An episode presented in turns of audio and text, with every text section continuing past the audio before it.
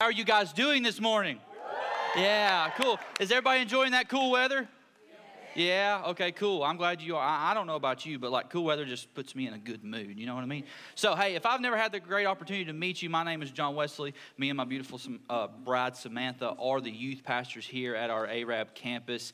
And we have a great opportunity coming up that we just heard about. So, if you do have students, please bring them. Let me hang out with them for the weekend. Take the weekend off right? So if you got a sixth grader or a 12th grader, please bring them. Let us, let us love on them. Let us feed them. It only costs you 30 bucks. They're going to walk away with a hoodie and some cool stuff. But I love at the end, if you caught the end, they're going to learn how to fight this life with Jesus.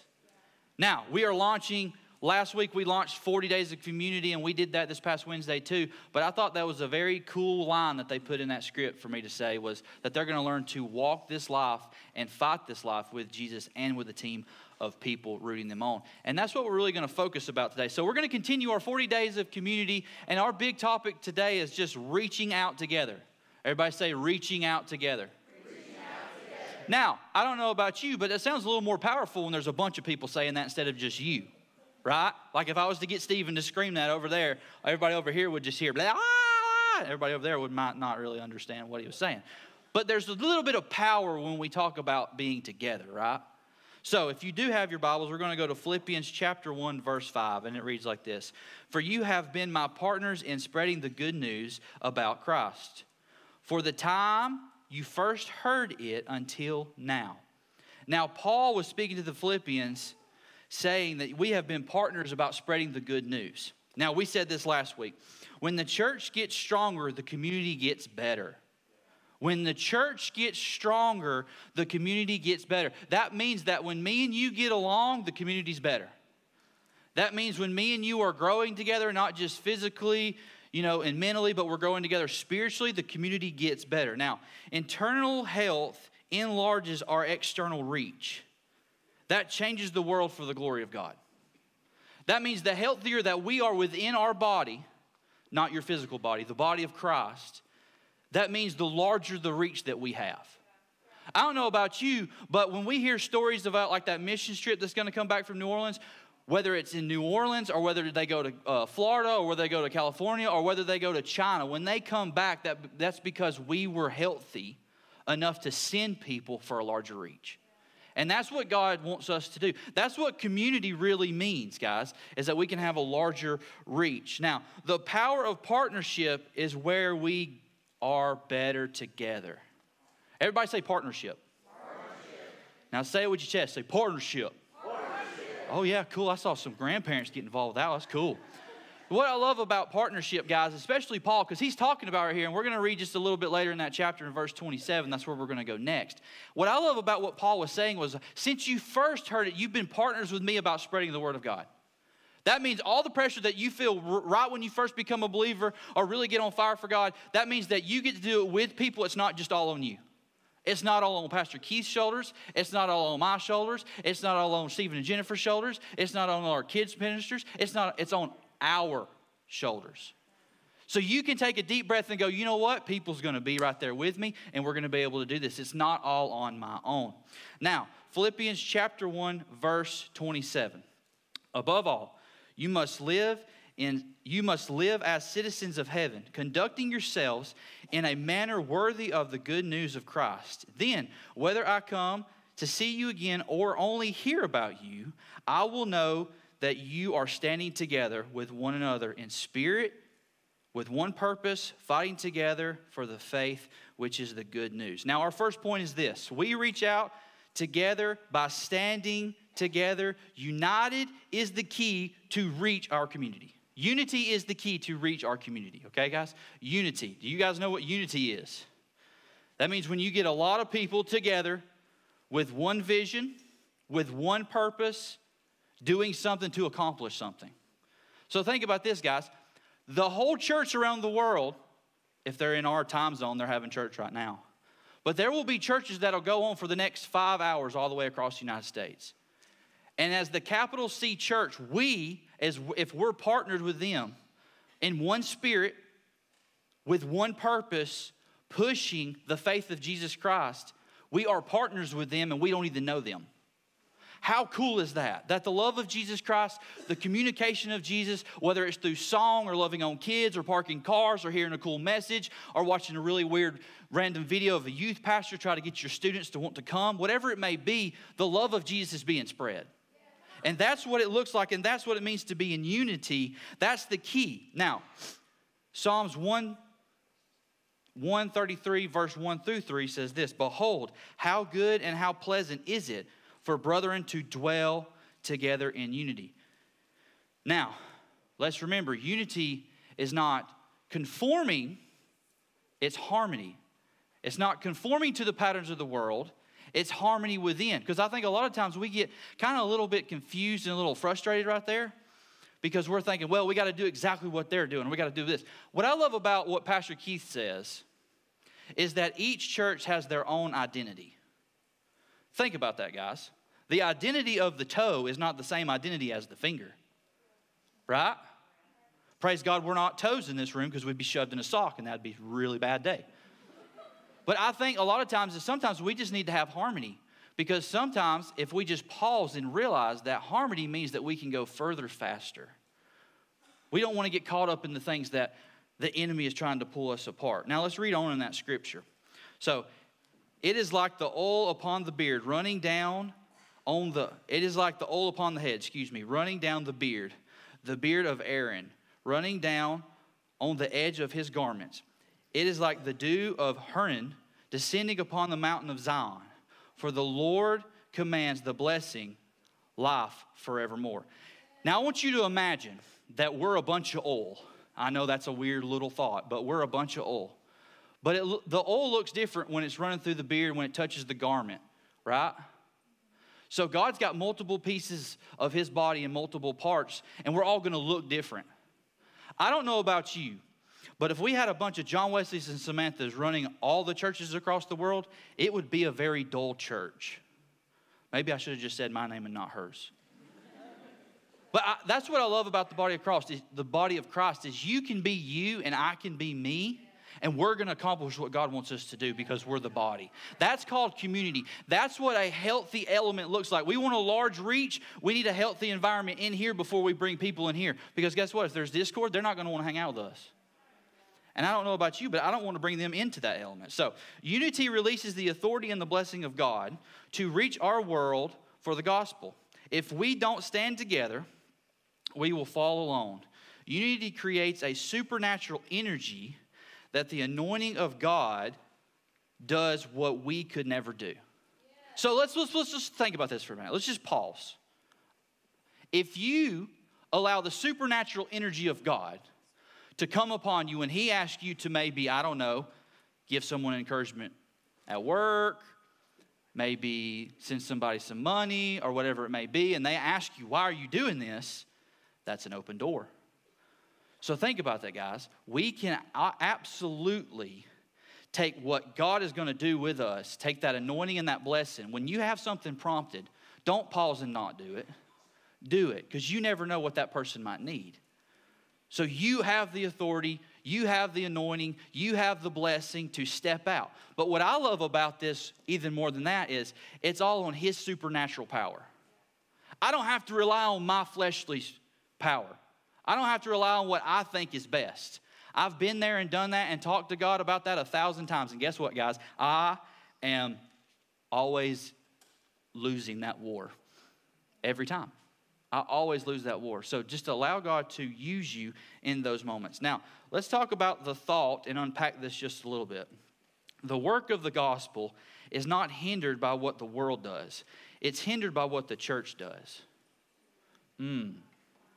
That's a big pill to swallow, but I believe that we're mature enough spiritually to talk about this. Because we're talking about community. We want to have authentic, real conversations for the next five weeks. We had a great first week. Let's not just say, hey, woo, week one's over. Let's just ride this out. No, how about we go a little bit deeper? So, nothing stunts the growth of the church like division and discord.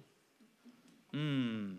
It's easy to blame the world and say the reason that the church is not growing is because, the, because the world resists. Let, let me just kind of give you a clue. The world has always resisted the church. If you don't believe me, read your Bible. If you don't believe me, just read the Gospels of what Jesus had to walk through. If you don't believe me, call me tomorrow after work tomorrow. Look, there's always going to be resistance. But here's what I want to talk about just for a second. We're talking about the church, we're talking about growing in community. And the devil wants to take discord and division inside of this room, and he wants us to butt heads. He wants us to destroy one another. He wants us to get to the point where I'm so frustrated with you that I forget the big picture that He's called us to as a body to reach out there. Look, we need to stop worrying about this so much. Yes, there's always going to be a little bit of differences. If you've ever been in any relationship, there's a difference. Period. Whether you're married, whether you're dating, whether you have a kid. My son Jude thinks that something should happen in one way and he just don't realize that it's going to hurt him. There's a difference there. But I want to just pause and realize that if we can con- continually stay in harmony and work through our differences in a way that's healthy that God's put us in, then our reach is going to be consistently bigger. And then let me put it to you like this the responsibility lies on us, guys. It's not their job to communicate the gospel. It's not their job to talk about what Jesus did. It's not their job to be on one in one um, one purpose, pushing one vision of what Jesus has done for us. It's not theirs, it's ours. So yeah, like you know, we played with Legos and ate all the cool, all the stuff yesterday. They did it. That was awesome. That was just one way that we get to love in our community. And we do that in a bunch of different ways. But I think that the enemy wants us to focus internally about discord, and then we just don't get anything accomplished. I don't know about you, but I, what I love about individually about our church is that we're a generational church. Last time I got to hang out with you guys and spoke, we talked about different elements of being that. But I see that every week through and through how we're a, generational church. And guess what that means, guys? When all the kids that are in there playing with toys are in here, it's going to continue to go. And that's us making sure that we are in harmony and not in discord and division. So let's look at our next point. So we reach out better together. We reach out together through prayer. We pray for one another, for those who don't know Jesus, and for the opportunity to share the gospel. Now, I want to pause right there for a second. How many of you guys, show of hands if you want, if you're brave enough, get up every day and go, God, give me an opportunity to share your love? Give me an opportunity to share. Hey, you know what? One, two, three, four, five. That's awesome. Guess what, guys? I'm going to be honest with you. I struggle with that. But if I can know, I love what, the, uh, what this whole point is. If I can know that my community's praying for me, praying for the lost, and then praying for the opportunity, guess what? That means that there's multiple elements of prayer being built for us to share the gospel. That means we pray for one another. And then we pray for, guess what? The lost that they would be prompt to be willing to receive the truth. Because I don't know about you, but being corrected is not always fun. I do that a lot every Wednesday with students, but guess what? It's because I want them to be authentic and I have their best um, interest and I want them to succeed. So if we don't correct them now, guess what? They'll be heathens later. So we just need to realize that if people are praying for us, praying for the lost and praying for that opportunity, now you're not just anointed with the blessing. Now you got people backing you in prayer, and now you have no reason not to do it. Now you can go all the way and do what God has called you to do in that moment.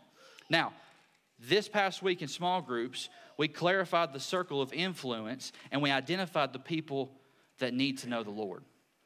Now, I don't know about you, but I enjoyed my small group this past week. It's been like a couple of semesters since me and Samantha have been in one because we keep having babies, but you know, praise God. Um, but I really enjoyed that. And I thought that was really cool that we just simply paused and we really just focused on who really needs to know the Lord through love. And we're going to continue that later this week through all y'all small groups. But Colossians chapter 4, verse 2 through 4 says this Devote yourself to prayer with an alert mind and a thankful heart. Pray for us too, that God will give us many opportunities to speak about Jesus, about, about the plan concerning Christ. That is why I am here in chains. Pray that I will proclaim the message as clear as possible. That I will proclaim the message as clear as possible. Let me take a let me take a giant weight off of you, if you would. If the Apostle Paul is asking for prayer so he can communicate clearly, guess what, guys? You don't have to have a podium. You don't have to have a microphone. You don't have to have a stage. You just have to have, guess what? You and God. You can just speak clearly. You can just speak authentically of what God has done in your life. So it's just that simple. I think sometimes we make it so much larger than it is and we automatically disqualify ourselves when it's really just you speaking about what God does. You know, one thing that I do, and if there's any students, you can plug your ears for a moment because I'm not gonna, I'm gonna tell your parents my trick, is I will usually give them a perspective that's biblical and not use the address in the Bible. Because then they're like, man, that really sounds really good. And then when they're in their quiet time and eventually they read it, they're like, wow, that's a lot of truth there. So that's all you got to do, guys, is just open your mouth and speak what Jesus is doing. It's just that easy. I think it's really cool that if the Apostle Paul asked for that, how easy for us to take a deep breath and take that off of ourselves. Now, let me ask you this what would happen if we took the next five weeks and we earnestly prayed for one person that's in our family or on our prayer list or in our small group? What would happen if we prayed for them for doors of opportunities to just blow wide open? What do you think would happen? You know what I think would happen? I think authentically that we would have revival that change would be broken, that souls would be saved, that there would be so much talk about Jesus Christ that the rest of the chaos that's coming across social media and every platform in this world would be so muted, but Jesus would be so much louder that it would mute that. If we authentically would pray for that, would pray for that one person, and then for the next five weeks, would authentically pray for them. And then they come here, there ain't no way we're all hanging out in one service. We're to have to add another service. And then guess what? If they do it and then they do it and then all the mathematicians can do their job because I'm not one, I would love for us to be able to build buildings that could not contain what God is doing.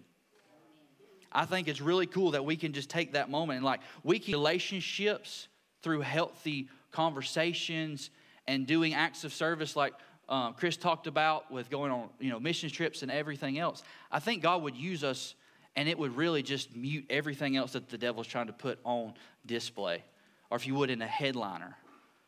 Because the biggest thing that I deal with with students is they won't read past the headliner. If it doesn't captivate them immediately, they're done. But I don't know about you, but the more and the more deep I go into what God is asking me to do, to pray for someone or speak to someone or get bold to talk to them about anything that they're going through and then allow me just to love on them, there's no limit of what God could do. There's around us. Meeting the physical needs opens spiritual doors. Now, I had a lady come up to me after first service, and I'm not going to say where she works. She works at Walmart, so you can go just give her a high five. And you might know who she is, and you might not. But she, um, they have, a, I guess, a big board. She was saying in the back or whatever, and like her um, manager has everybody's names and he puts beside their name like what they like to do or whatever and her name's down there and it just says pray pray pray pray pray. Because everybody knows that she's a christian. And she has this girl that she absolutely just loves. And she just came to her and she was just crying her eyes out a couple weeks ago. And she said hey look um, my, my, my husband had to have his shoulder scanned because they're going to have to do some surgery on his shoulder. And um, the scan showed that something popped up on his lungs and, and she said, We're going tomorrow to see what it's really all about. Would you pray for me? Would you pray for us? I don't know about you guys, but she didn't have to go knock at a door. The door came to her. The door was in her court. So she prayed, of course. She said the very next, well, actually, two days later, when that lady come back to work, she said, Let me tell you what happened. They actually said it was a glitch in their system. He had no spot in his lungs. He looked her in the face and she looked her in the face and said, No, nah, I don't know if that was it, but I think God healed him immediately. See, that's the moment. See, when you meet people's just simple needs, will allow those doors to just blow wide open.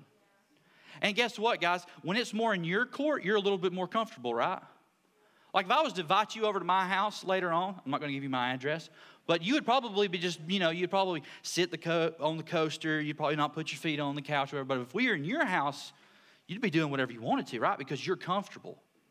So think about that. If, if we pray like we talked about a minute ago and then we meet the needs, it's always going to be in our court.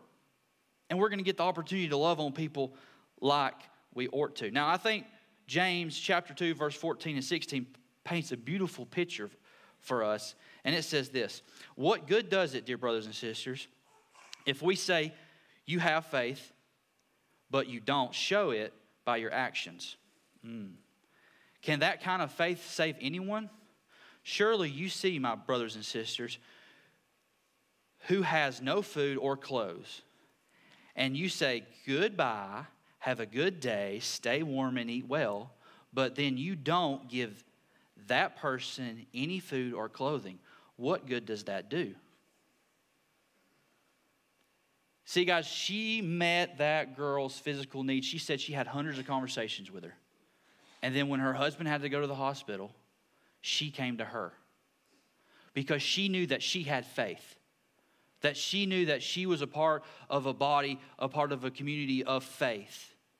And I think that's what we can do. Now, I was in small group last week, and we were talking about the element of like how you could show love. And my buddy Brian mentioned about like how he feels like we just all day, every day have a thousand things to do, and we're just always caught up in what we're supposed to do, and we get so caught up that we miss the opportunity. And he said this, that, and it just stuck in my mind. He said this. He said, Sometimes we just need to be in the moment.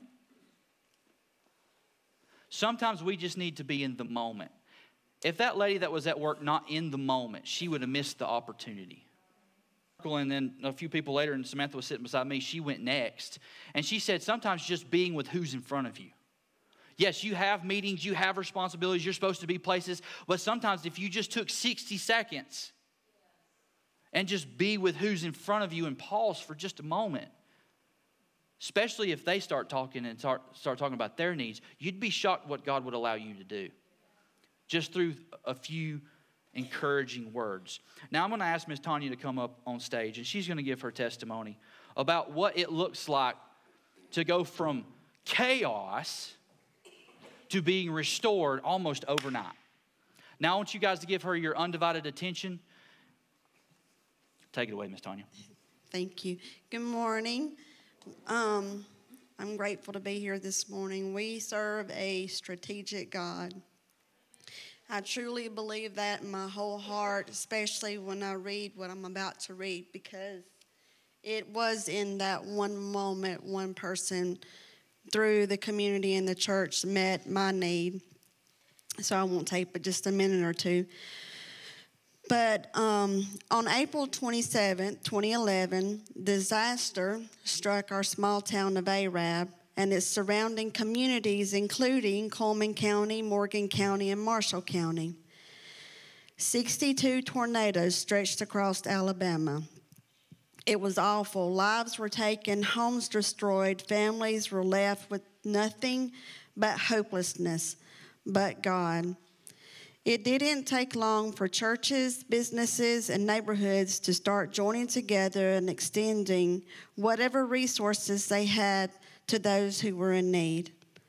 There was a great mission of mercy, love, grace, and compassion ahead with all of these communities. And with God going before us, we would have the victory of rebuilding homes and lives. Meanwhile, I had my own personal disaster that had nothing to do with tornadoes, but rather a broken home. In the midst of the chaos from the storms, I had to pack myself and my three young kids at the time up and move in with a friend. The house I once knew as our home would no longer be a safe place for myself or my kids. Liberty Church had become a strategic hub in the community for meals, bedding, resources, prayers, and whatever else was needed to help sustain hurting families during the aftermath of the tornadoes. I remember sitting at one of the tables watching so many things happening. People were smiling, eating, worshiping. There was hope. It was like the community was donating to the church to help the families in the community. One was a catalyst for the other. My friend Wendy came to me and led me to Curtis Snyder. She explained to him mine and my children's situation in that moment, God showed up in my life in a way I never expected. I went from being homeless with three kids to having a two bedroom, one bath home ready to move into. There were shovels, rakes, blankets, clothes, foods, baby items, Just so many things donated from people in the community to the church. And Curtis looked at me with so much compassion, and he told me to get whatever I needed to help me rebuild my life with my kids. From that moment, I knew God was with me and my, and He was using the church and the community as a vessel to equip me to succeed with starting over. That's why community matters to me. It starts within ourselves with God, grows in circles with small groups, reaches beyond the church doors, and puts love into action. Matthew 25 40. And the king will say, I tell you the truth. When you did it to one of the least of these, my brothers and sisters, you were doing it to me. Thank you. Amen. Y'all get up for Miss Tanya. That's awesome. Good job, Miss Tanya. Love you. See, I think what she said, and I think it's beautiful, is we reach out together. I wasn't here at Liberty Church at that time, but she said in her testimony that we were a hub, that people in the community were given to the church. So people that were in chaos or lost their homes knew where to go. She went from being homeless with three kids to overnight had a house. And like, I don't know about you guys, but I've never had someone come up to me and say, hey, whatever you see in this room, take it. Walmart don't do that. Lowe's don't do that. Amazon sure don't do that. But that's what we do. That's what a community of believers can offer is a place of hope. So Ms. Tanya, what a beautiful, beautiful testimony. So And First John chapter 3 verse 16 and 18 it just paints a beautiful picture to kind of back up what she was saying it says we know that the we know what real love is because Jesus gave up his life for us. So we ought to give up our lives for our brothers and sisters. If someone has enough money to live well and sees a brother and sister in need but shows no compassion by our actions. Guys, that day as a church, we can take pride in knowing that we showed people by our actions. We showed people that this was a safe place, this was an authentic place. And that's just part of her testimony. There ain't no telling what happened days and months after leading up, but she knew that she could come here and have authentic, real conversations that people would love her. Now, let's look at our next point. We reach out together by sharing our stories. Your testimony, just like hers, inspires hope, releases faith, and creates a path for others to come to Christ. Come to God, come to Jesus, come to hope, whatever you want to put there. So let's think about this for a moment. Every time that you speak about your story, it's kind of funny how I was doing all that earlier to kind of get to this point. That you would realize that every time that you open your mouth about something that God's done in your life, how that could shape someone's thought pattern. So let's look at Psalms 107, verse 2. Let the redeemed of the Lord tell their stories, those he redeemed from the hands of the foe. Every time you share your story to someone, someone thinks like this if God could do that, maybe God could do that for me. If God could deliver that person and it be a glitch and it not be cancer, it not be something in his lung, I wonder what he would do for me. I wonder if I could ask God just like they asked God. But they can only have that thought if you talk. You have to talk about your testimony. You have to speak. The Lord has redeemed you. If you claim to be a son or daughter of Jesus Christ, He has redeemed you. Your story went from death to life. So, guess what, guys? Talk about it. Speak about it. Let's not be a mute church. Let's be a very active, pro life church that loves people and loves where they're at and wants to see them go from death to life. Amen? Let's do that. Let's be real. And I want to just put it to you like this your story becomes a stepping stones for others to come to Christ. Sometimes it might just be what you went through to get someone's thought pattern, thought process to change and be like, if they did it, then I could do it. Hmm. And I want to put it to you like this don't disqualify your story. Don't sit there and go, well, my little story don't matter. I have to sit in the back. I can't say nothing. Don't disqualify your story because your story might be the key to someone's freedom and God's just ready to use you. All you got to do is be willing. Amen. So let's look at our next point. We reach out together by nurturing friendships within and without.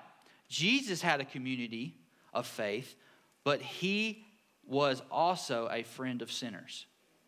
Guys, he was a friend of sinners. And I'm going to ask my buddy Jasper to come up on stage. And as he's coming, I'm going to read this scripture to you. So, Proverbs chapter 18, verse 24 says, A man who has friends must himself be friendly, but those who, but there is a friend who sticks closer than a brother. Now, Jasper's going to tell us a little bit of his story and how he's got some people in his life that help him walk every day that pushes him closer to Jesus. So, y'all give y'all's attention to Mr. Jasper.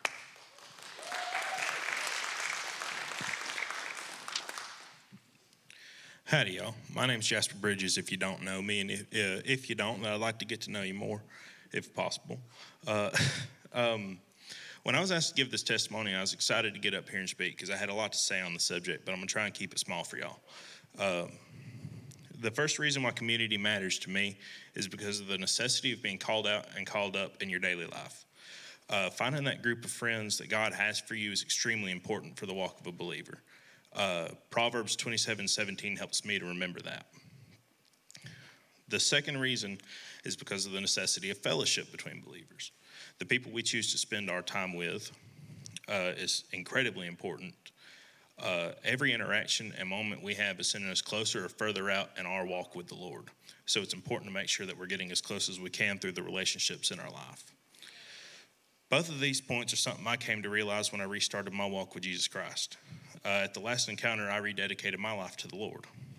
Uh, I tried to keep my feet in both worlds, though, so to speak. Um, I wanted to try and be godlier, but I also wanted to try and stay in that world, so I hung out with both friends, but I later learned that that just didn't work for me.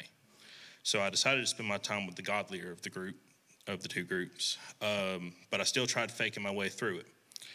Um, not in a million years did I believe anyone was seeing what I was doing, though uh, I was wrong. Um, that friend group called me out and called me up. Uh, so then I didn't know what to do. But luckily, God had a plan. He uh, presented a mentor to my life um, that had and has a lot to teach me. Uh, that one person was a constant uh, challenge to me, questioning the ideas that I had that weren't godly, and called me to a better spot. God also gave me that group of friends to call me out and call me up. They also were a constant challenge on me, uh, growing me into who I am right now and to who I will be in the future. Um, with their help in pulling me along, I didn't even have to act like who God wanted me to be because it was just coming to me inherently. Um, with the help of a good and gracious God, an awesome mentor, and a great group of friends, I learned how to worship and praise in all the things I do.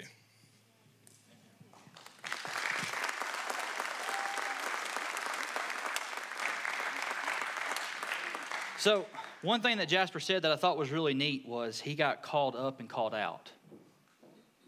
And then he had a mentor. He had someone that was willing to have those unfun conversations.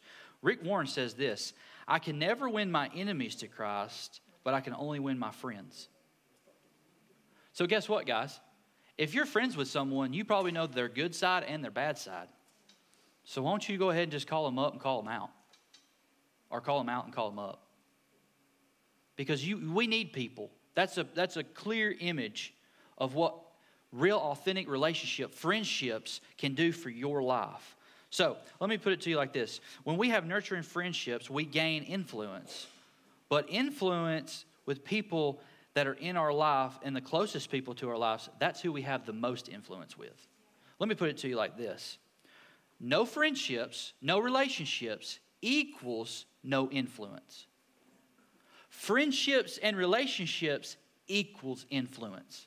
If you are sitting in this room and you have, like I said earlier, already disqualified yourself, then this is going to be really hard for you to really process and put, and put into play in your life. Because guess what, guys? You have influence no matter what you do. No matter where you go, someone's always watching you. You're already a step ahead of someone, and someone's always a step ahead of you, and that's where you get influence, right? So let's not be ignorant to think that people are not behind us looking at us. Let's have those mentors. Let's have those people that call us out and call us up, just like Mr. Jasper. Man, I thought that was a beautiful, beautiful testimony. So let's look at our last scripture 1 Corinthians chapter 9, starting in verse 19. I thought, I thought, I, oh, excuse me, even though I am a free man with no master. I have become a slave to all people to bring many to Christ. When I was with the Jews, I lived like the Jews to bring them to Christ. When I was with those who followed the Jewish laws, I lived under that law, even though I am not subject to that law. I do this because I do this so I can bring them to Christ, those who are under the law. When I am with the Gentiles, I do not follow the Jewish laws. I live apart from the law so that I can bring them to Christ. But I do not ignore the law of God, I obey the law of Christ. When I am with those who are weak, I share in their weakness. I want to bring the weak to Christ. Yes, I try to find common ground with everyone, doing everything I can to save some. The Apostle Paul is trying to show us that we need to find common ground with everyone. Now, we are not to, you know, disqualify. We are not to say, well, if, if I can do this in their life to try to bring them to Christ, we're not walking away from what God has told us to do. That's not what Paul is asking us to do. Paul is asking us to look for connections. We're not to go from one standard that God's called us to, that we know what the truth is, to walk in a new standard. No, we're to go and to find something common with them to bring them to the new truth, to reveal to them what real, authentic freedom looks like through Jesus. I love that he went from, I'm not a slave to anyone, but I'm a slave to all people. I'm a free man, but I'm really a slave to all so I can bring them to Christ. Look, we all know what it was like to be broken, to be falling apart, and not know where to go. And some of us have had seasons where you walk through it and it's difficult and you ask, God, where are you? But that's when you need the people the most to pour into you and say, you know what? You've got a community of people. They're praying for you, they're with you, they're for you, they're calling you out and calling you up. They're praying for you. The opportunity's coming. Don't give up. But I think we can do a lot of things. We can argue doctrine. We can argue the way it should look like. We should argue the way it could look like. It could do all those things. But let me ask you this: Are we argue? Are we trying to win an argument, or are we focused on winning souls? Because when you take that perspective and you flip it, you go from we need to be doing this, this, and this, and it's all temporary stuff to winning souls about eternal stuff. And being focused on what God has called us to be as a community will empower us and cause us to be healthier to reach out further to bring more people. That way, when you and anointings because of the one thing that you said, and they're going to give you a high five and be like, "Thank you," and you're going to be like, "Who are you?" That could be moments, and you could come up with a thousand different other ones, but those are moments that being in an authentic, real community creates. So, this is what I'm going to do. I'm going to ask the prayer team to come up. They're going to lead us in one song. And I want you to do this. If you have anything, anything that you need prayer for, please come up and ask for prayer. If you need help in maybe connecting with a small group, or maybe you need prayer for encouragement to open up more in small group, look, I'm gonna put it to you like I put the students, and it's really easy. What you put in is what you're gonna get out. I can preach to you till I'm blue in the face, but what you put in is what you're gonna get out. And I promise you, just like Pastor Keith said last week, we have prayed for weeks and months leading into this element of 40 days of community, six weeks, really just one night a week of everyone's week. Six opportunities that you're going to get to hang out with people. So please, please don't walk out of here the same as you walked in. Let God prompt you. Have that moment. These people know exactly what it's like. That's why they're up here and they're willing to pray for you. So let's go to the Lord and worship.